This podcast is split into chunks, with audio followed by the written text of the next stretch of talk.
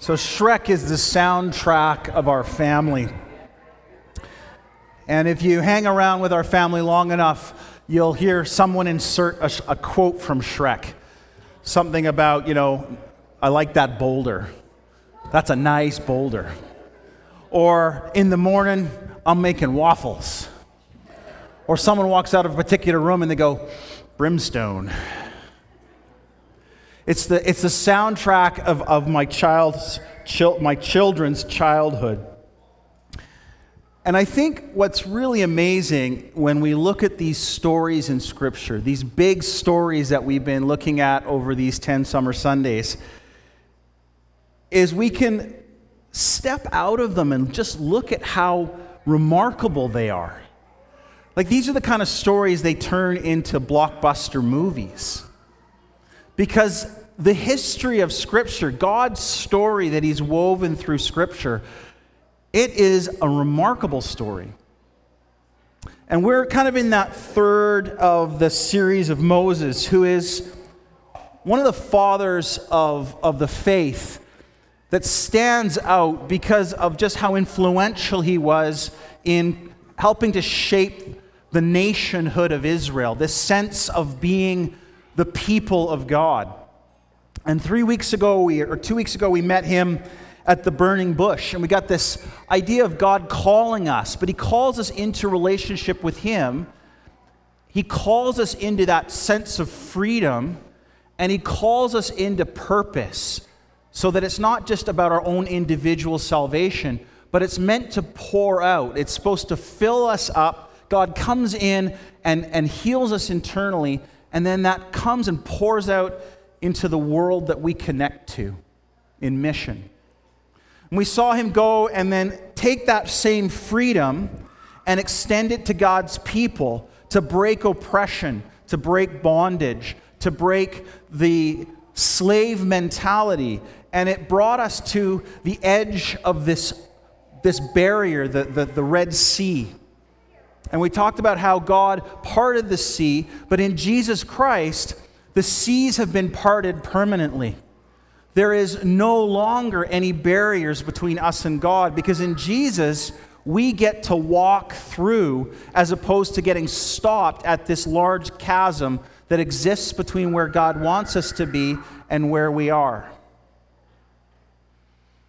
And today we come to this fantastic story of Balaam and this donkey. And it's a story of God's involvement in life. That's the fingerprints all over this. We see the context of God being active in the world. And so we have at this point, probably somewhere around 38 or so years after those events of the Exodus, and we have seen an entire generation perish in the desert. And we have this new generation, and you can see in them a change of attitude.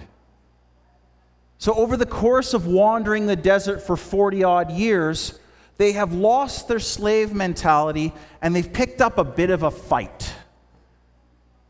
And so we've heard the stories of them actually going into battle, and actually their reputation is beginning to spread.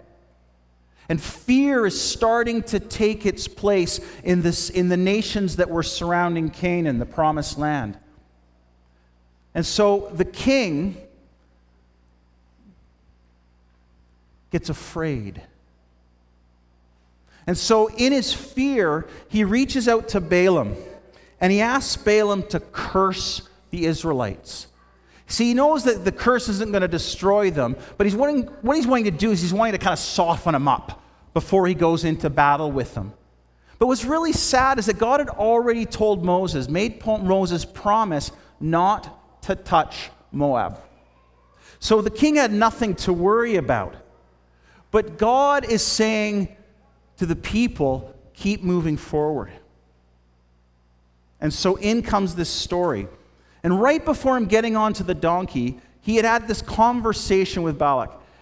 And he was told, I, I can only do or say what God allows me to say. And God had said, Don't go with them.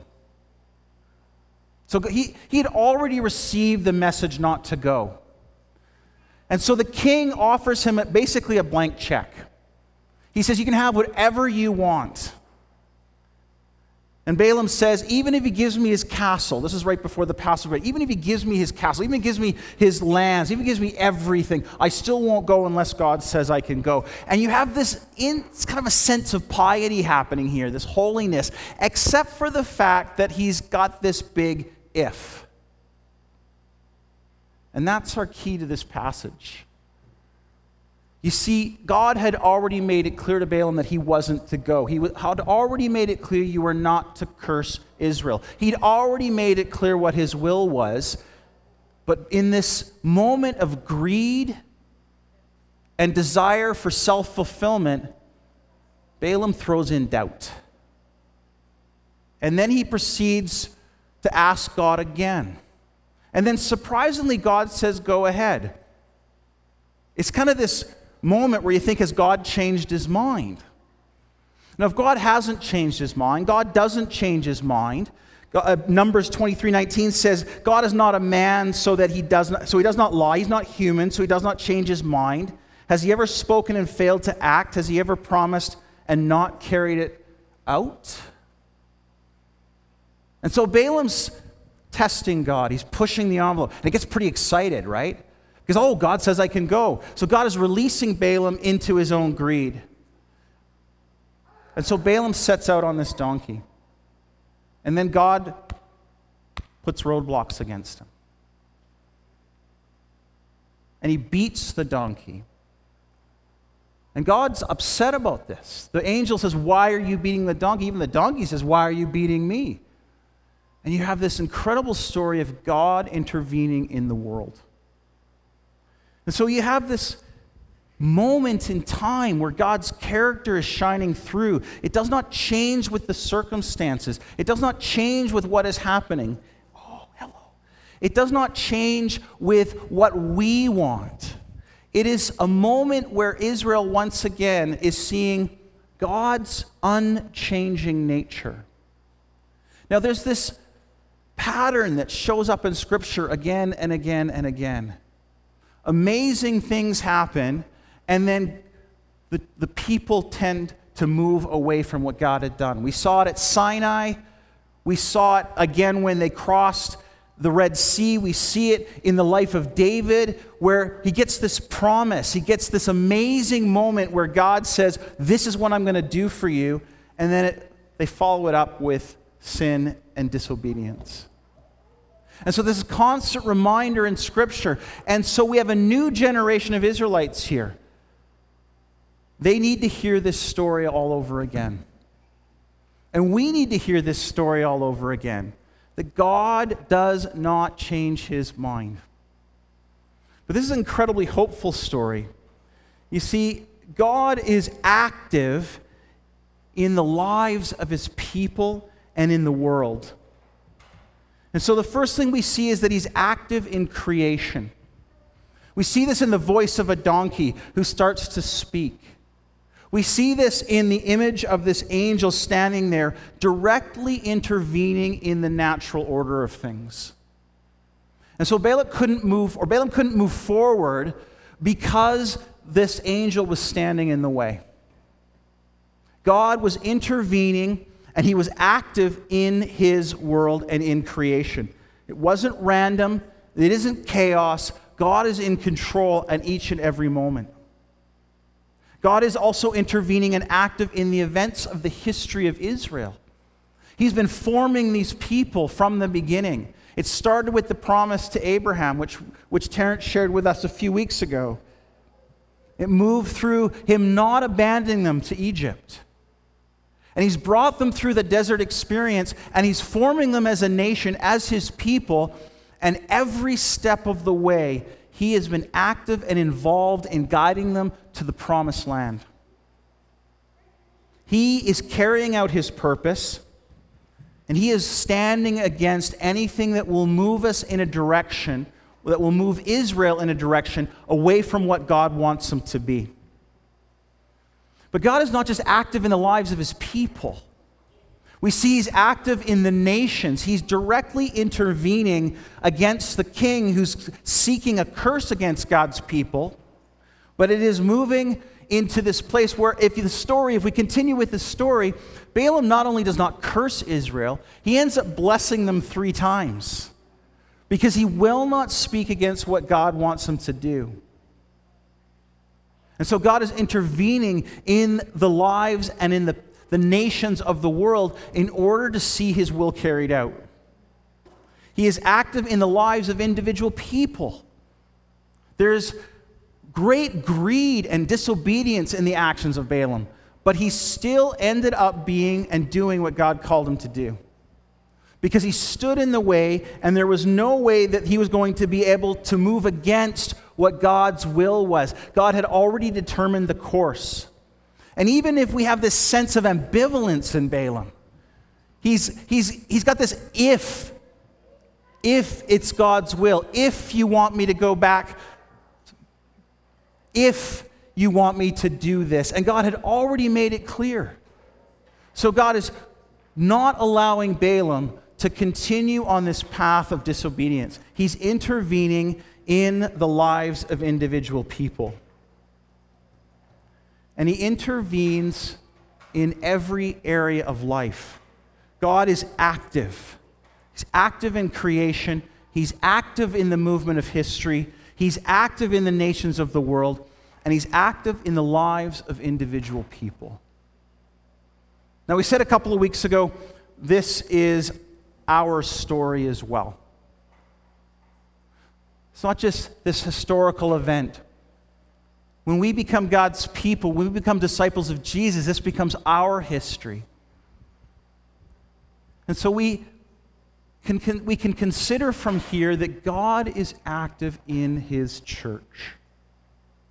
Now, as I was thinking through this passage, I began to notice some things.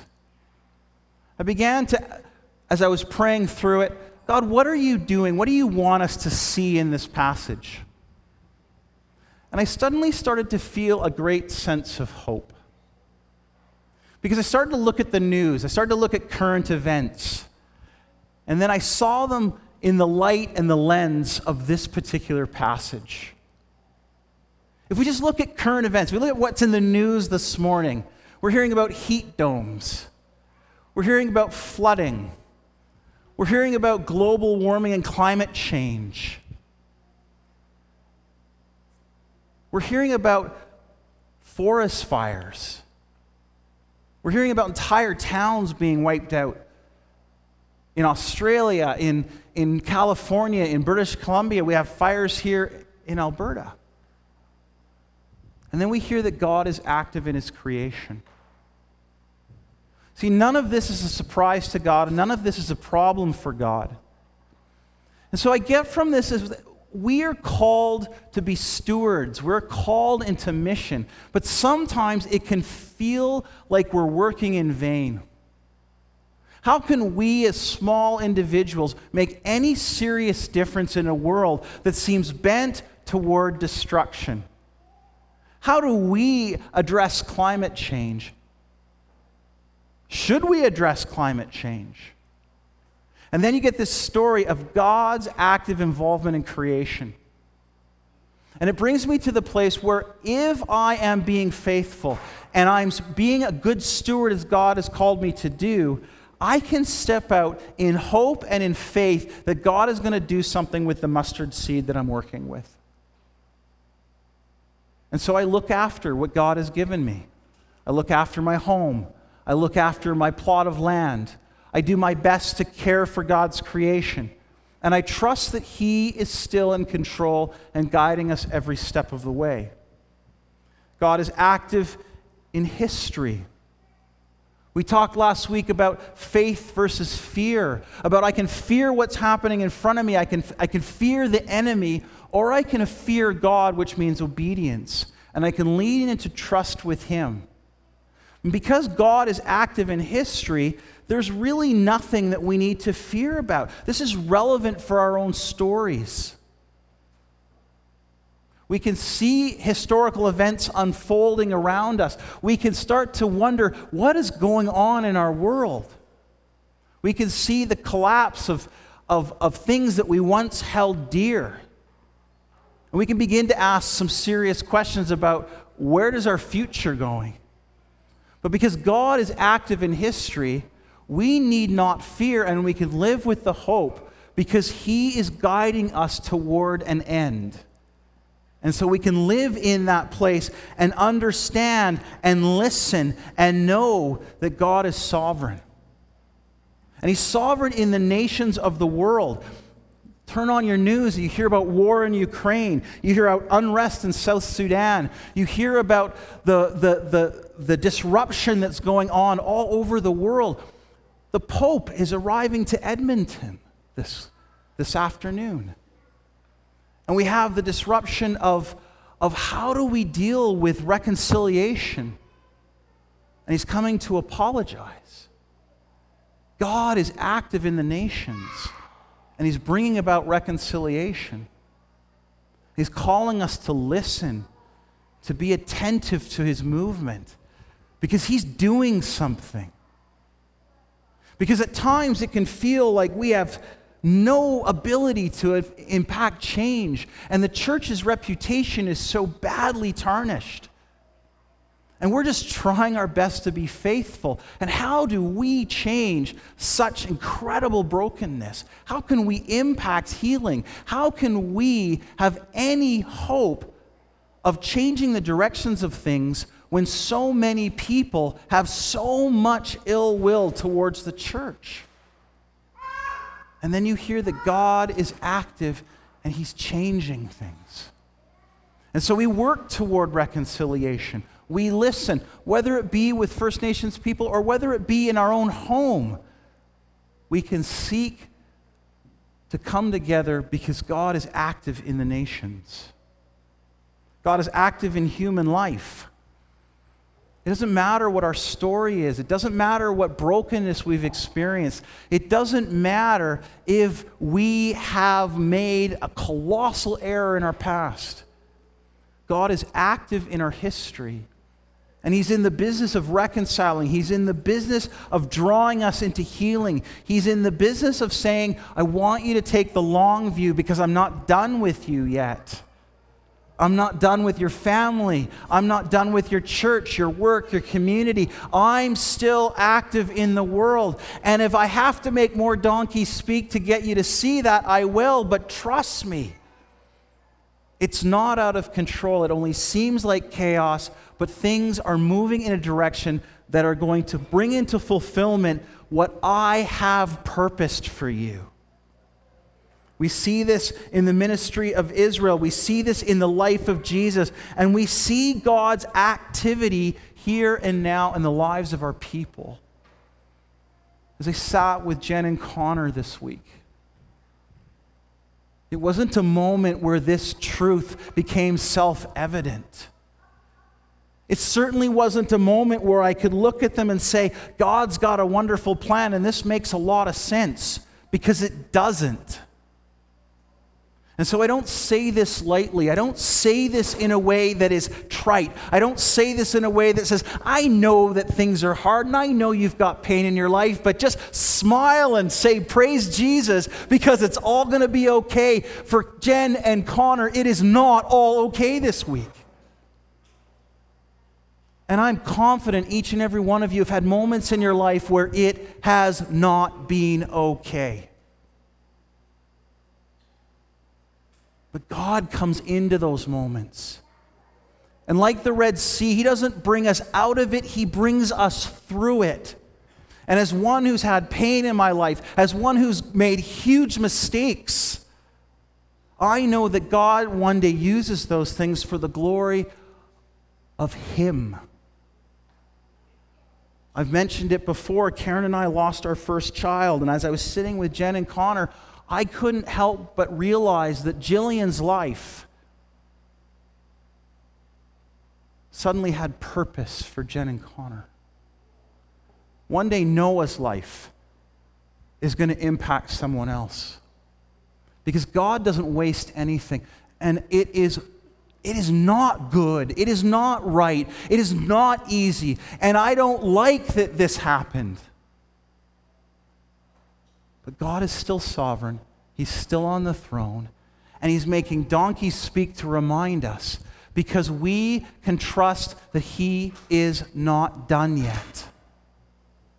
And so we can still walk, we can still live in hope, we can still trust that He is doing something and He's calling us to live in obedience.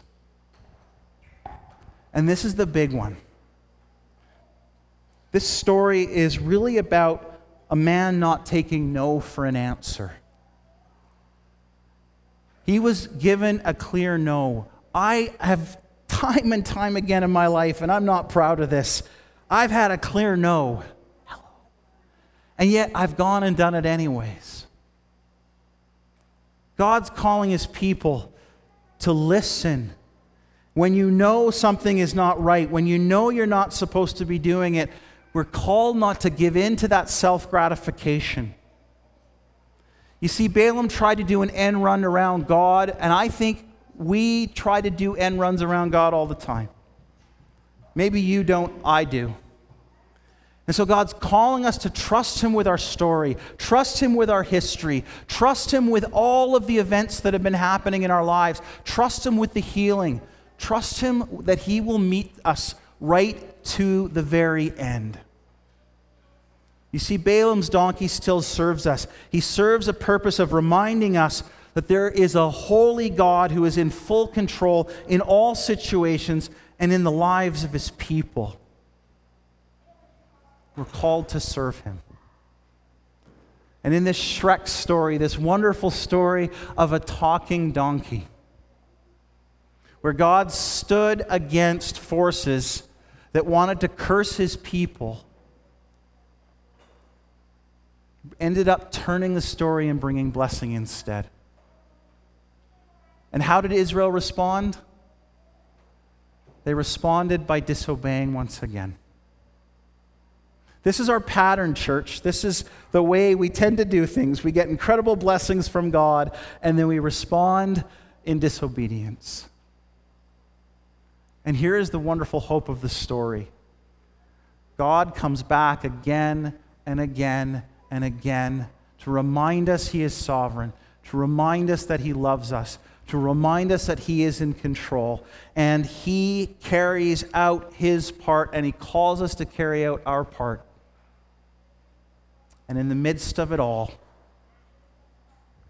we can go through life with these major cataclysmic events happening around us war, famine, fire, climate change, reconciliation that doesn't seem to be happening, a history that sometimes is embarrassing and shameful, our own stories where we've made colossal errors and mistakes. And as we struggle forward, post COVID, leaning and learning, leaning on God and learning about what He wants us to do. In the midst of it all, there's this donkey. God's plans will come to fruition. He still loves you, He's still keeping you safe. And I take great hope from this. God remains active in all that we do. And so let's remember. Let's remember. Because when we're finding ourselves in those deep moments of pain, when we're finding ourselves in those deep moments of doubt, when life is happening around us and it feels like it's completely out of control, when we don't like the story, we have the temptations at that moment to ignore the no, to step in and do what we want to do, to try and medicate ourselves in whatever way we can. And God is saying, I love you, trust me, I'm still active in this world. That's the story of Balaam. I'm going to pray. I'm not sure I've landed this sermon very well, but that's okay. I want you to remember this. God is good, God is still active, and God brings us hope every single day. My prayer is, unlike Balaam, you can see what God is doing, that you can hear what God is doing. But if you can't, trust me, He'll get your attention.